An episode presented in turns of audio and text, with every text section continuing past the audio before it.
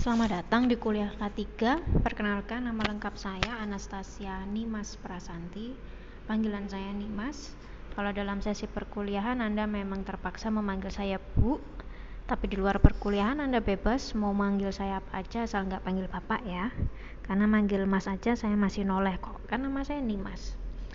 Dalam jadwal mengajar memang saya diharuskan menyelesaikan 3 kali tatap muka dengan durasi 100 menit setiap kali tatap muka. Hal yang bagi saya tidak masuk akal, karena durasi nge-zoom gratisan aja maksimal 45 menit. Ngapain kuliah K3 aja harus 100 menit kan ya? Maka saya akan bagi 3 kali 100 menit itu menjadi beberapa sesi. Anda boleh mengikuti sak keselmu. Nek kesel leren, nek luwe mangan, nek ngantuk turu, nek pegel pijet pokok ojo sing plus-plus. Target yang harus kita penuhi dalam perkuliahan K3 ini adalah yang pertama, prinsip dasar K3 meliputi tujuan, sasaran, undang-undang, manfaat, dan sebagainya. Kemudian bahaya kerja dan pengendaliannya, lalu kecelakaan kerja, dan manajemen risiko. Sorry ya, aku iki nang sekitaran sirkuit, jadi ono sing kebut-kebutan. Prinsip dasar K3, tujuan, sasaran, manfaat, ruang lingkup, dan undang-undang K3 dapat Anda cari tahu dari modul yang sudah sempat saya bagikan maupun dari bahan bacaan lain di internet. Namun yang perlu saya tekankan dalam kuliah perdana ini adalah mengapa perlu ada upaya K3 di tempat kerja. Kesehatan dan keselamatan kerja sendiri di banyak tempat disebut juga Occupational Safety and Health atau OSH, ada juga yang menyebutkan OHS, Occupational Health and Safety, ada juga yang menyatakan HSE, Health, Safety and Environment, atau SHE, Safety, Health, Environment. Tetapi semuanya sama, semua punya tujuan yang sama, yaitu menjalankan sistem atau program pencegahan kecelakaan kerja dan penyakit akibat kerja di lingkungan kerja tentunya, dengan cara mengenali potensi bahaya. Manfaatnya apa? Manfaatnya adalah menciptakan produktivitas kerja yang optimal. Jadi bisa dikatakan tujuan utamanya K3 adalah menciptakan produktivitas kerja. Nah, kembali ke pertanyaan tadi, mengapa perlu ada upaya K3 di tempat kerja? Yang pertama adalah karena K3 merupakan hak asasi manusia. K3 memberikan perlindungan terhadap hak asasi manusia yang utama, yakni hak untuk hidup. Tidak hanya semata-mata hidup, tetapi juga mengupayakan penghidupan yang layak dengan cara-cara yang aman dan manusiawi.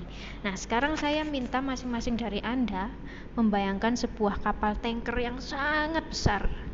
Kapal itu sedang melintas di perairan dalam. Ya, lalu terjadi keretakan minor pada lambung kapal. Keretakan ini memang kalau terjadi saat itu memang masih kecil ya, retaknya tipis-tipis halus lah. Tetapi karena posisi kapal ini di perairan dalam, jauh dari dermaga, kalau keretakan ini dibiarkan, ini akan membahayakan kapal dan muatannya.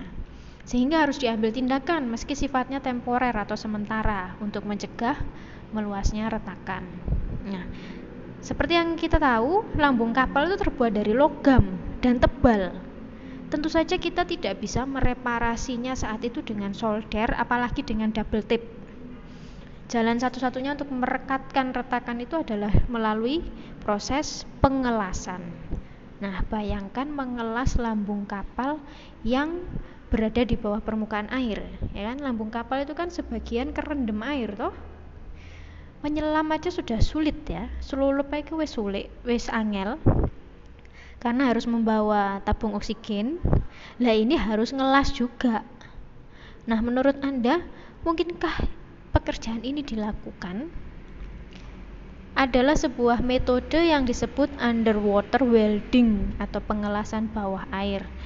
Pekerjaan ini dikatakan sebagai salah satu pekerjaan yang paling berbahaya, karena welder atau tukang lasnya bisa aja tenggelam, kan di bawah air toh, atau mengalami emboli atau hipotermi, bisa juga tersengat listrik sampai mengalami ledakan.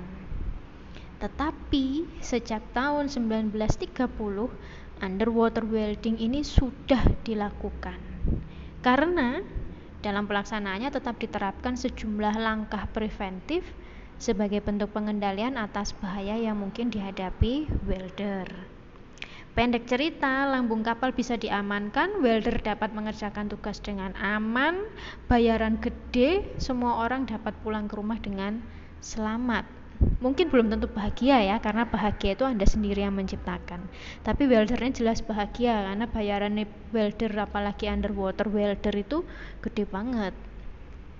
Nah, itulah peran orang ketiga dalam melindungi hak asasi manusia.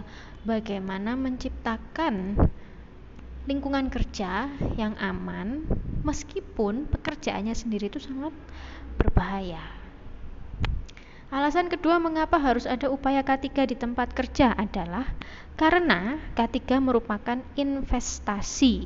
Nah, yang namanya investasi buahnya tidak bisa langsung dirasakan saat itu juga. Ada kurun waktu tertentu hingga kita bisa menikmati hasil dari investasi itu. Sama halnya dengan upaya K3. Memang sebagian orang menganggap K3 itu pemborosan.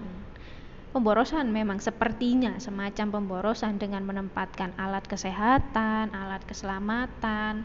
Anda tahu alat pacu jantung yang diletakkan di Bandara Juanda beberapa tahun lalu sempat masuk koran ya, di Bandara Juanda, di perempatan tertentu di Surabaya itu diletakkan alat pacu jantung. Nah, bisa dievaluasi sampai tahun ini sudah berapa kali alat itu digunakan, kita tidak pernah tahu ya, karena nggak ada evaluasinya.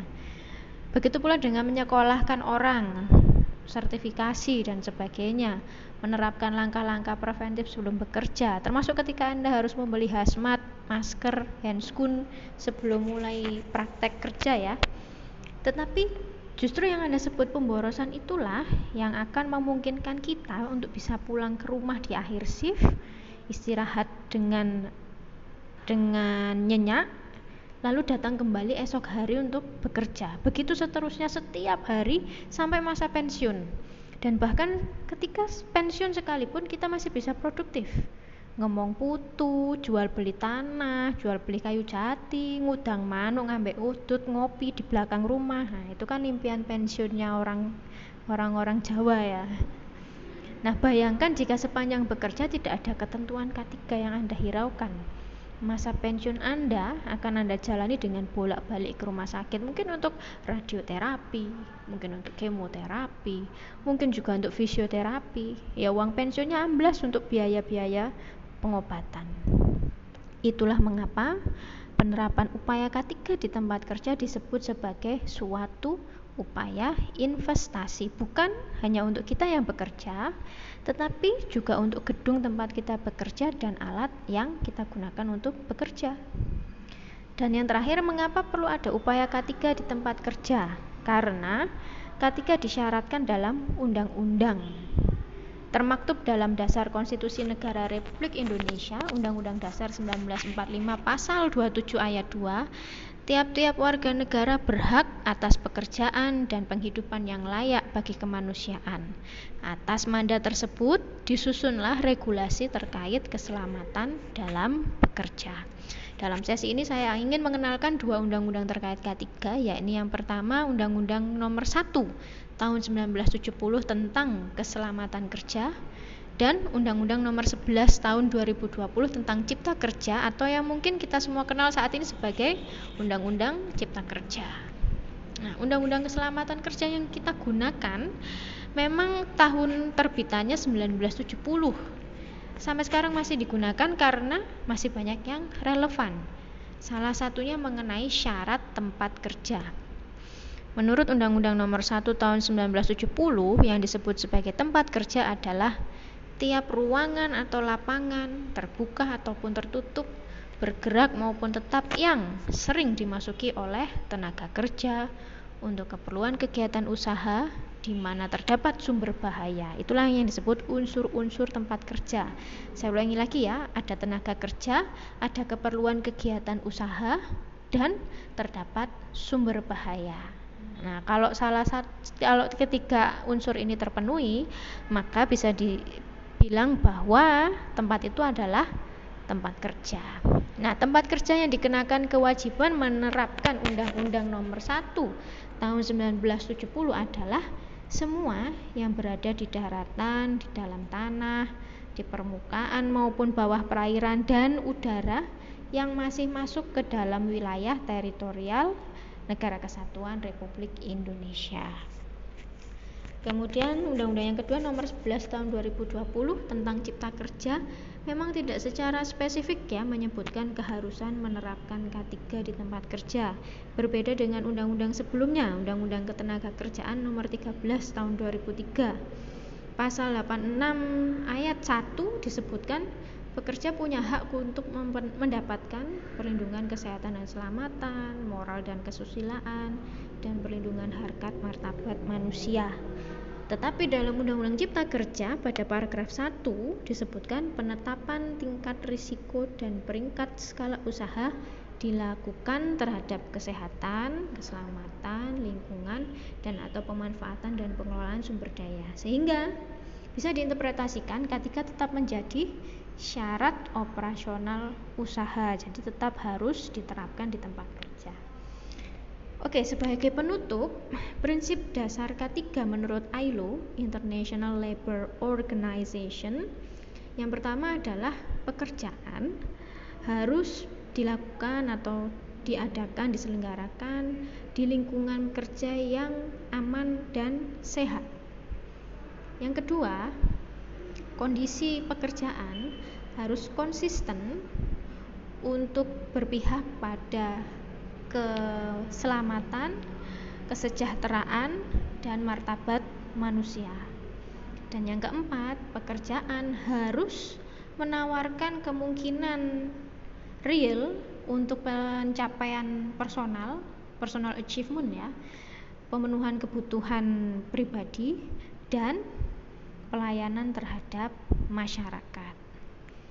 Nah, sudah 12 menit saya ngoceh mengenai dasar K3, sisanya bisa Anda baca sendiri. PR juga bisa Anda lihat sendiri di e-learning ya, website e-learningnya STIKAS. Demikian sesi kuliah pertama dasar K3 kali ini. Terima kasih, sampai ketemu di sesi berikutnya.